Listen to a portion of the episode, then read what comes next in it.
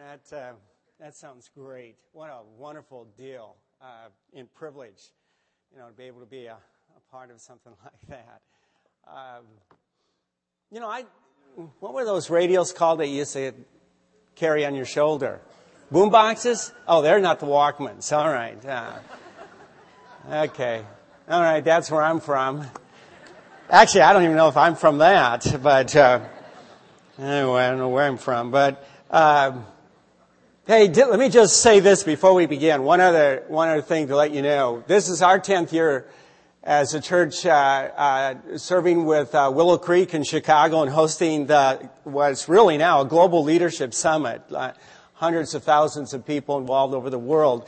And uh, it'll, it'll go on our website this week. That we'll have a summit page, and this year it's August 11 and 12. And uh, just to give you an idea, if you if uh, you've never gone or you would like to see, uh, just see the, who are the speakers this week. We're on Thursday from 11:30 to 12:30 with a lunch. We're uh, provided. We're going to do a rollout of of the speakers. Uh, this will be a live simulcast from Willow. And uh, the other benefit with it is, I don't know how, many of you know Henry Cloud, but he's just one of the most probably well-known uh, Christian psychologist in our country, is going to do a session on the leader's family. So that's kind of like an extra benefit. Um, and I mean, he is good. So that in itself is worth uh, worth taking the time over the noon hour and um, and coming. All right.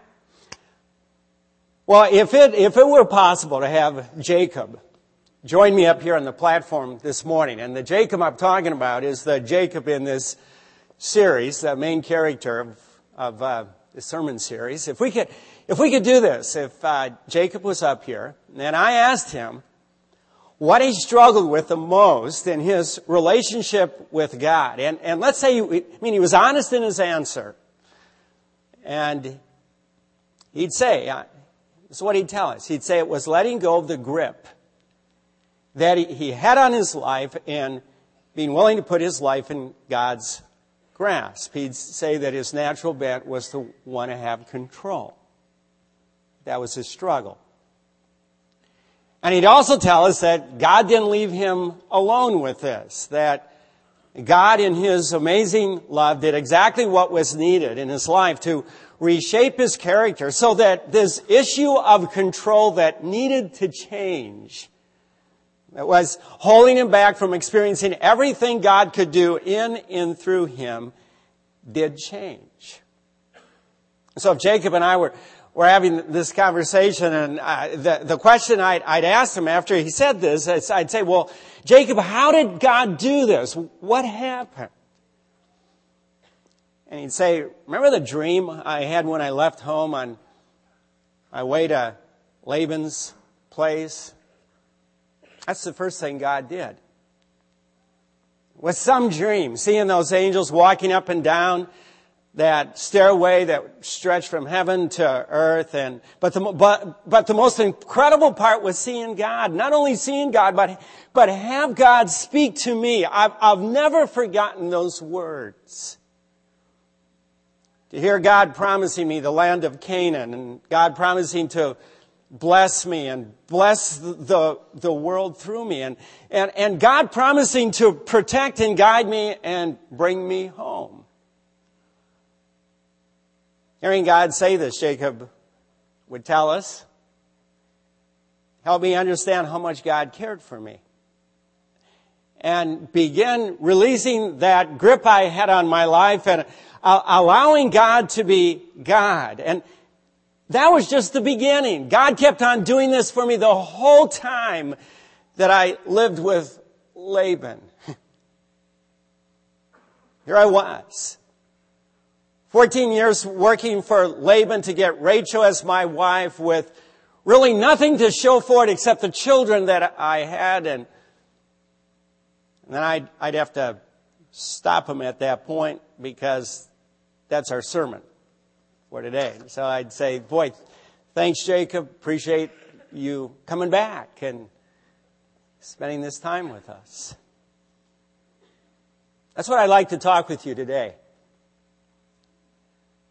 I'd like us to see how God showed Jacob at a point of great need that he had every reason to release any grip that he still had on his life. This, this, this bent of his to control his life and, and, and, and allow God to be God, putting his life in God's grasp and trusting God to care for him.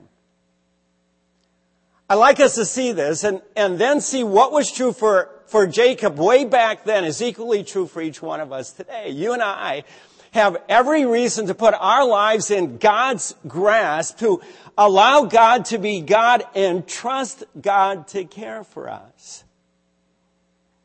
And if I can add, I'm, I'm really, I am really glad that Jacob's story is included in the Bible. Because I, I identify with, with him. And anybody else? I mean, is Jacob like the only one who's got the struggle of trusting God and letting go and I mean, isn't that just kind of a thing we all deal with at some points in, in our lives?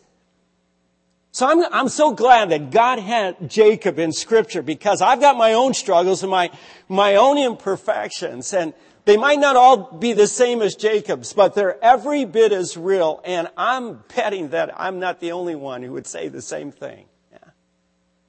So let's see what we got in, in, in Genesis chapter 30 where, where we discover that Jacob's got nothing. Nothing. After 14 years, he been working for Laban and, and then I'd like us to see that out of this nothing, God gives him everything that he ever could have hoped to have. So chapter, chapter 30 verse 25, we read this. After Rachel gave birth to Joseph, Jacob said to Laban, send me on my way so I can go back to my own homeland. Give me my wives and, and children for whom I have served you, and I will be on my way. You know how much I've done for you. 14 years Jacob worked to marry Rachel. And let me tell you, those were 14 years of very hard work. You could read about that in, in chapter 31, how hard it was. He has little to nothing, at most a few sheep. I mean a few, only a few. And he's had it with Laban. He's, he's, he's now 60 years old. He sees no good future with this guy. So he hands in his resignation. I mean, it's easy to understand, right? Laban hasn't been the world's best father-in-law. I mean, talk about grasping. He's, I think he's as grasping as, he, as it gets, and he's selfish, and he's deceitful, he's dishonest. My, my dad's dad, uh, my grandfather, worked his three boys as hard as he could. One of my dad's brothers, who had epilepsy, actually tried to get off the farm, and uh, to understand this, you'd almost have to understand the times back then. It was very difficult times. He actually tried to get off the farm by signing up with the army. And when my grandfather found this out, he let the recruiter know of his son's epilepsy so the army wouldn't take him. He was a Laban kind of a guy. So much so that each one of his sons only referred to him as the old man. I'm guessing Jacob had his own choice words for Laban. So come what may, he decides it's time to go home and he hands in his resignation. So verse 27, the response of Laban. But Laban said to him, if I've found favor in your eyes, please stay.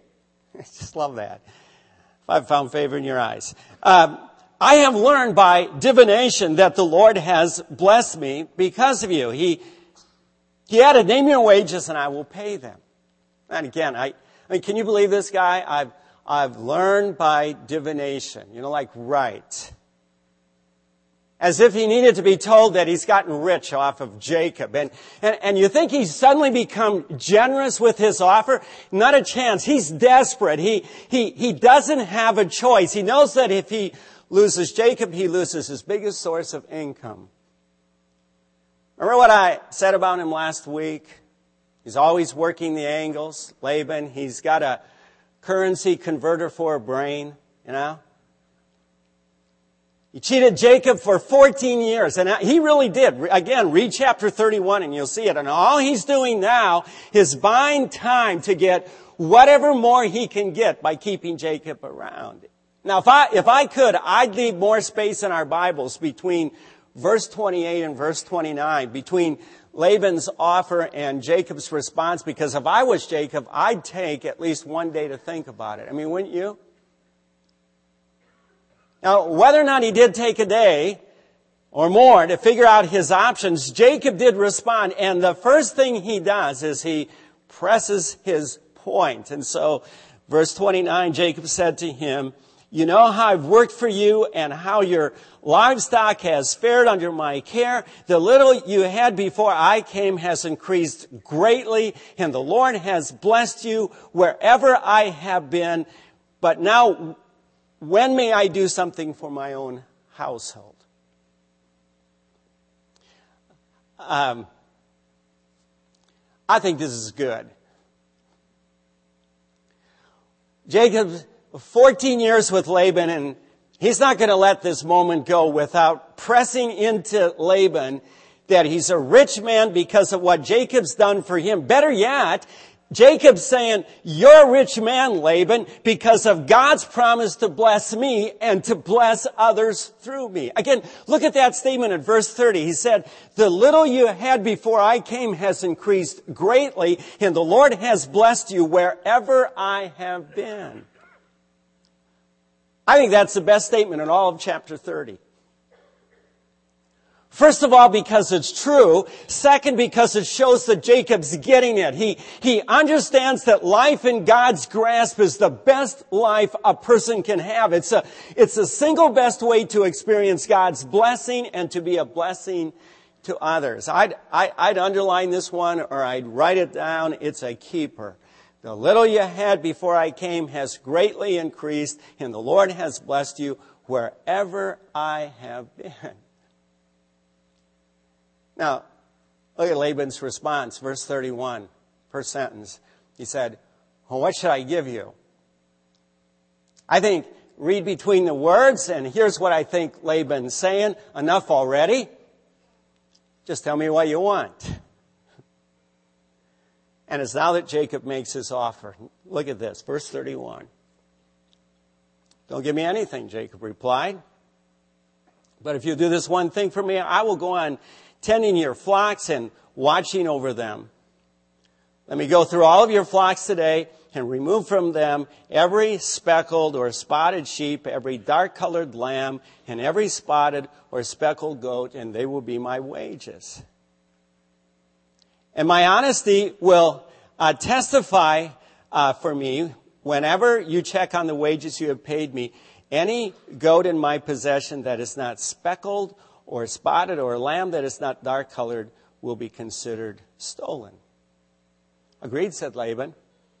Let it be as you've said.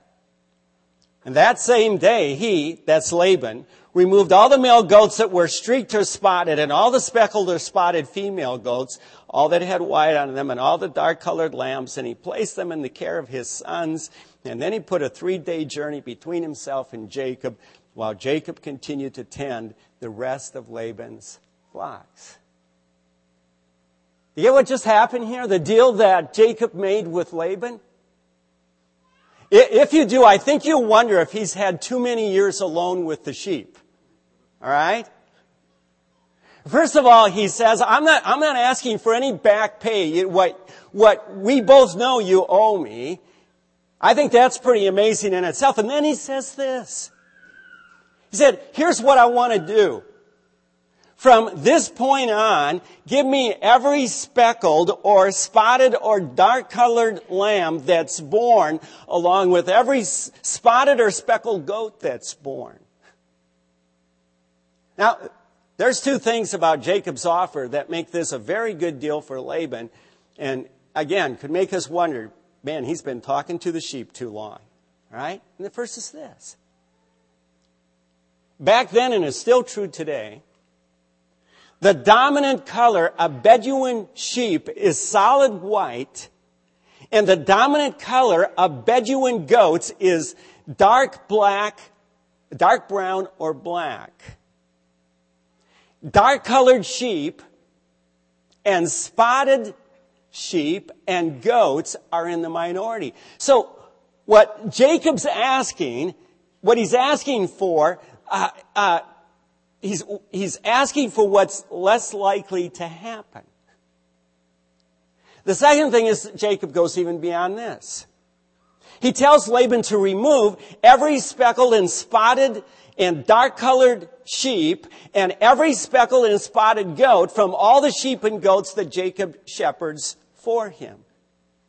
So that all that Jacob will have with him as this deal begins is white sheep and dark brown or black goats. And it's out of these that he gets any newborn lambs that are dark colored and spotted and any newborn goats that are spotted. Now, do you see how Laban's getting a really good deal? Laban might not have known much about genetics, but he knew solid colored animals almost always give birth to solid colored animals. He knew the chances of Jacob getting any newborn lambs and goats that weren't like their parents was very slim. The odds were definitely in Laban's favor. To make sure that nothing went wrong, that the, you know, the spotted ones didn't just kind of wander off and get in with the solid colored ones, Laban put a three day journey between himself and Jacob. Laban and his sons now have all the dark colored and spotted and speckled sheep and speckled and spotted goats. All Jacob has is white sheep and black and brown goats. And there's no way that he's going to get those anywhere near the sheep and goats that Laban's got. After hearing this offer that Jacob makes, how could you not want to slap him upside down, you know, in the head and say, Jacob, what are you doing? What's the deal here, you know? Laban's as his price as we are. He knows the deal's too good to be true when he hears it, and so he seals it as fast as he can, and he separates the sheep and the goats that same day, and he's out of there. So why would Jacob do this? I mean, you know what he was doing. You know, spend 20, uh, uh, uh, the 14 years with the animals like he has, not knowing that solid colored parents are many more times likely to give birth to solid colored offspring. So why would he do this? Well, either he does it because of his faith in God, that God was going to bless him in spite of the fact that the cards were not stacked in his favor. He's trusting God to alter the percentages to make happen what almost never happened. Lots of speckled and spotted offspring from solid colored parents. Either it was that way, or he did this with his own plan to change the odds for the better. And from what comes next, you get the, the impression that it's Jacob's plan. But is it? So let's see which one it is. But, but, but before we do, here's the real deal about, about this, everybody. Whichever way it is, what happened is because of God's care for Jacob, it's a God deal all the way through. So look at this, verse, verse 37. Um, read this. It says, Jacob, however, took fresh cut branches from poplar, almond, and plane trees and made white stripes on them by peeling the bark and exposing the white inner wood of the branches. And then he placed the peeled branches in all the watering troughs so that they would be directly in front of, of the flocks when they came to drink. When the flocks were in heat and came to drink, they made it in front of the branches and they bore, and, and they bore young that were streaked or speckled or spotted. Jacob set apart the young of the flock by themselves, but made the rest face the streaked and dark colored animals that belonged to Laban. And, and thus he made separate flocks for himself and did not put them with Laban's animals. And whenever the stronger females were in heat, Jacob would place the branches in the troughs in front of the animals so they would mate near the branches. But if the animals were weak, he would not place them there. So the weak animals went to Laban and the strong ones went to Jacob. It's going to be confusing. So let me tell you what Jacob does. Now get, get this everybody. He's stuck with a flock of only normal colored animals. Normal being white sheep and monochrome colored goats. Brown or black goats. His challenge is to breed these animals in such a way that he gets black or dark colored and spotted or speckled sheep and spotted and speckled goats. Kind of like these up here, you know? Cute, right? Goats on the right and lambs on the left, okay? So here's what he does. He takes some branches from three different kinds of trees and he peels their bark, leaving streaks. I've I thought about walking out in the woods and finding something I could use to do that today, but was, the weather just wasn't good enough yesterday, you know? So, uh, and, and, and, and so, in other words, what he's doing is he's creating branches that looks like what he wants his animals to look like.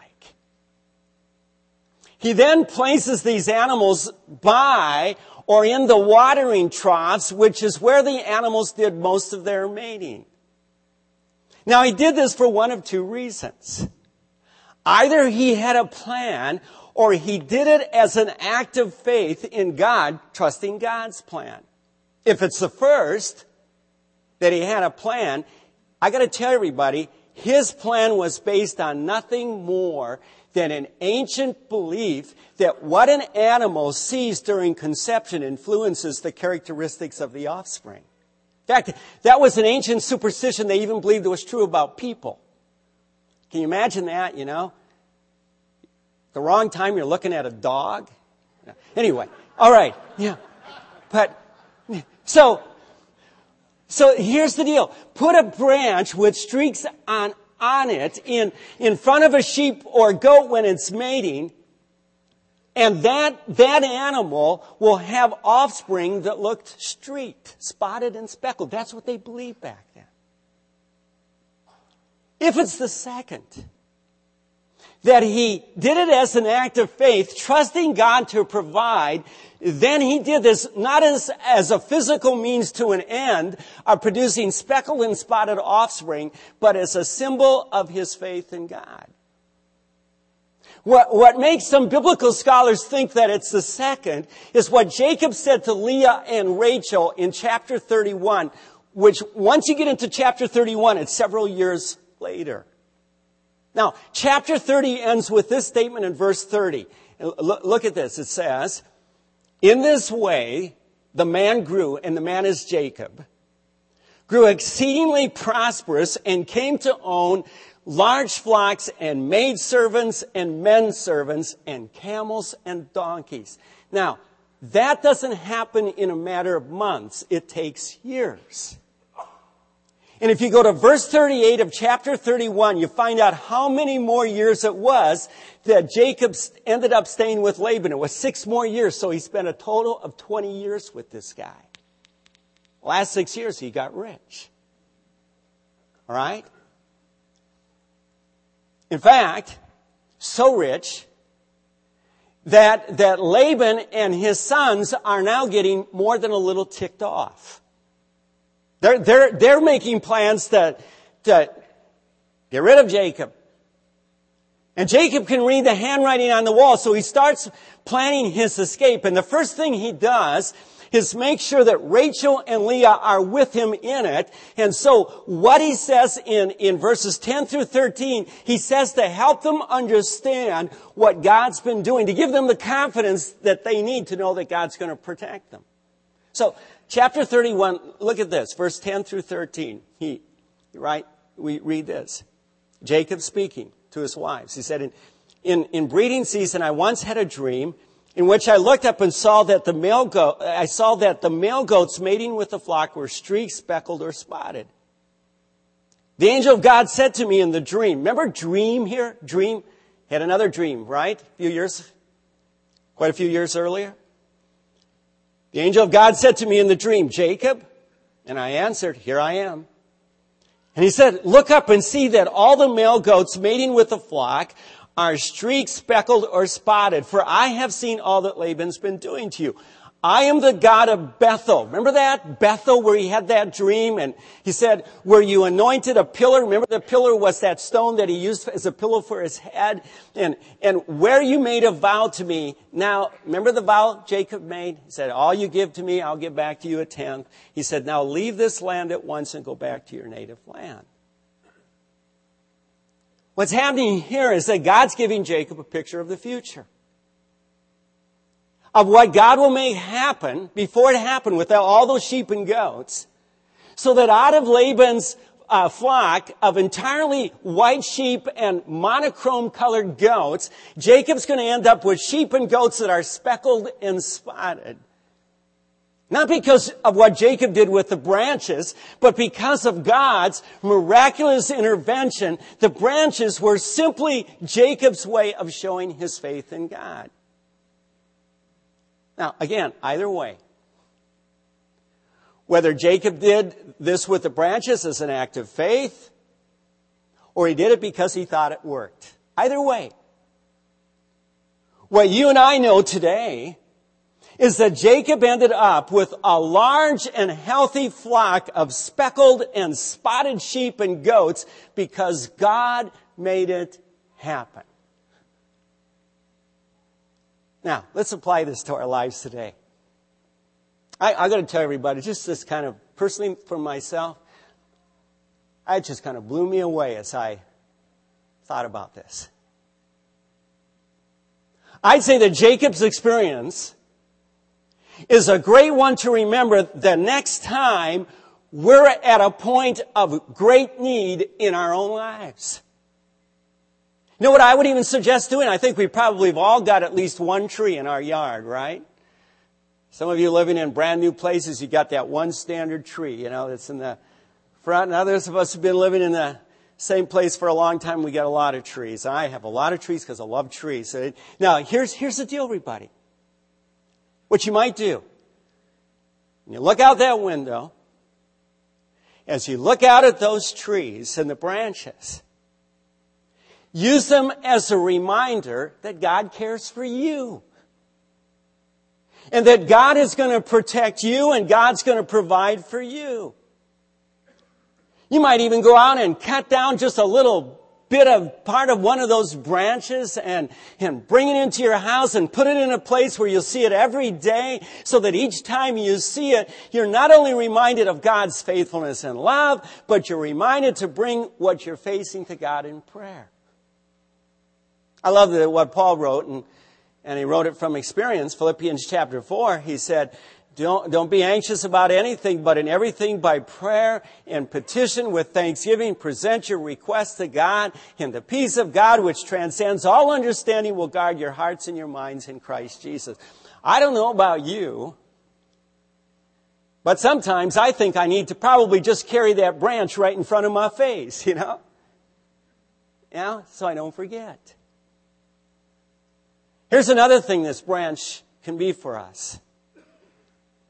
It could be a symbol of your own faith in God and your commitment to be faithful to God in the midst of hard times and good times that life brings His way, to persevere and do what's right and what honors God. Say what you might about Jacob. Jacob did persevere and he did do what's right during those 14 hard years. You, you, you might just write this down in your notes if you're taking notes and read it. How, how, how, how much integrity this guy had in working for, for Laban uh, jot down uh, chapter 31, verses 38 through 42. Don't read them now, but read them when you get home. One more thing. Let's say that Jacob did this thing with the branches because he believed it actually worked. He believed that superstition. You know what? The fun thought with this is that sometimes we do things where we think we're pretty clever. Like, you know, when we really aren't being that clever. Yeah.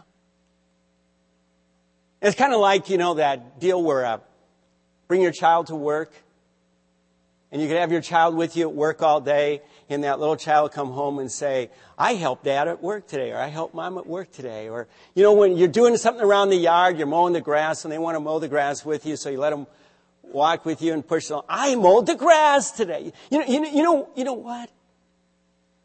Um, it all comes down to God.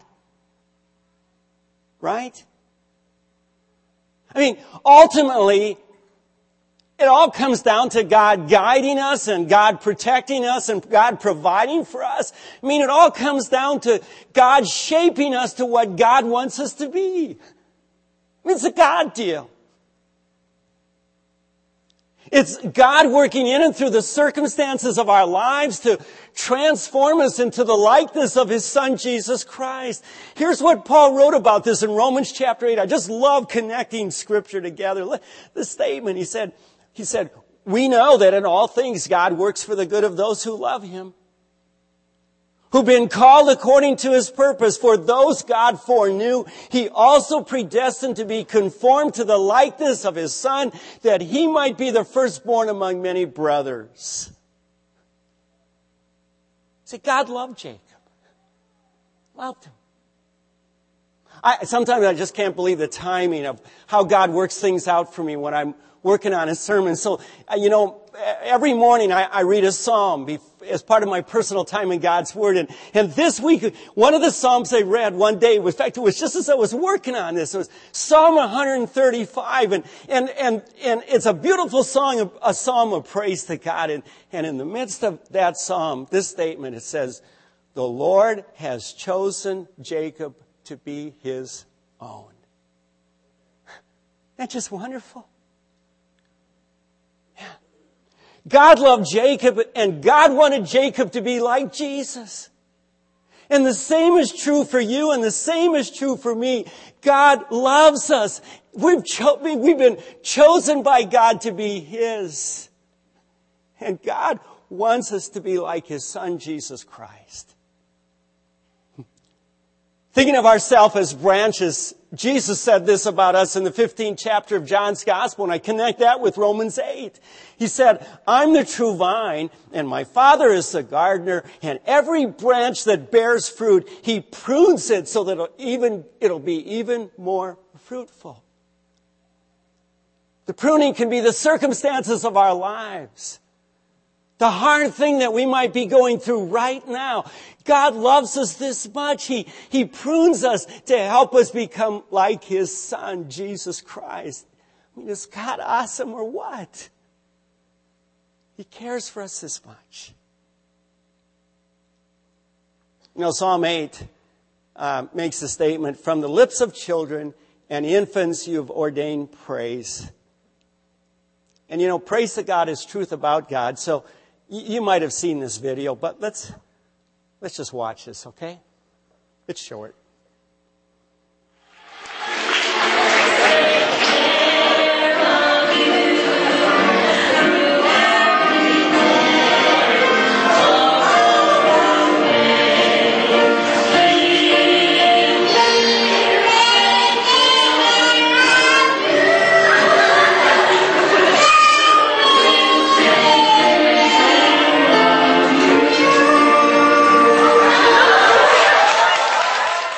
Yeah, isn't that great?